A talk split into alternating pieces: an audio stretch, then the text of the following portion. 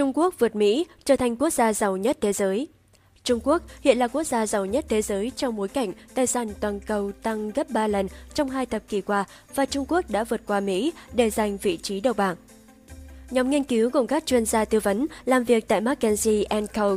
đã phân tích bằng cân đối kế toán của 10 quốc gia khác nhau, chiếm 60% tổng thu nhập của thế giới. Giá trị dòng của thế giới đã tăng lên mức 514.000 tỷ đô la Mỹ, con số chưa từng có vào năm 2020 từ mức giá trị dòng 156.000 tỷ đô la Mỹ trước đó vào năm 2000. Trong danh sách trên, Trung Quốc chiếm thị phần lớn nhất, gần 1 phần 3 thu nhập của thế giới. Chuyên gia James Metzger của McKinsey nhận định, toàn thế giới đang ở giai đoạn giàu có, nhiều của cải chưa từng thấy. Theo một dữ liệu tài chính toàn cầu mới của McKinsey Co, được Bloomberg báo cáo ban đầu, khối tài sản của Trung Quốc đã tăng lên 120.000 tỷ đô la Mỹ, từ mức 7.000 tỷ đô la Mỹ trước đó vào năm 2000, một mức tăng trưởng khổng lồ từ những ngày trước khi gia nhập Tổ chức Thương mại Thế giới. Trong khi đó, tổng tài sản mà Mỹ đã nắm giữ chỉ tăng lên gấp đôi, lên 90.000 tỷ đô la Mỹ. Trung Quốc và Hoa Kỳ là những nền kinh tế lớn nhất trên thế giới. Nhưng tại cả hai nền kinh tế thế giới, hơn 2 phần 3 số của cải chỉ được nắm giữ bởi 10% số người giàu nhất và tỷ lệ tài sản nắm giữ này vẫn đang tăng lên.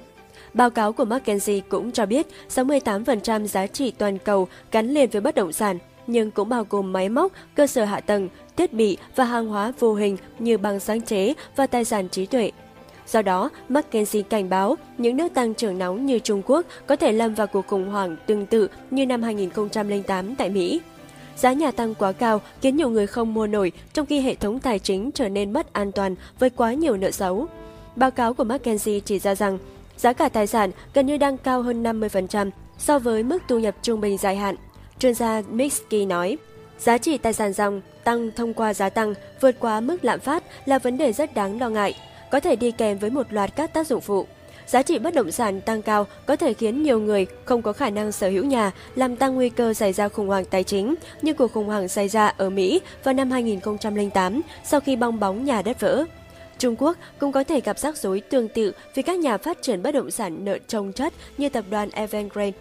Theo báo cáo, giải pháp lý tưởng là giới giàu có trên thế giới phải tìm cách đầu tư hiệu quả hơn để cải thiện GDP toàn cầu từ 24h.com.vn độc đáo TV tổng hợp và đưa tin.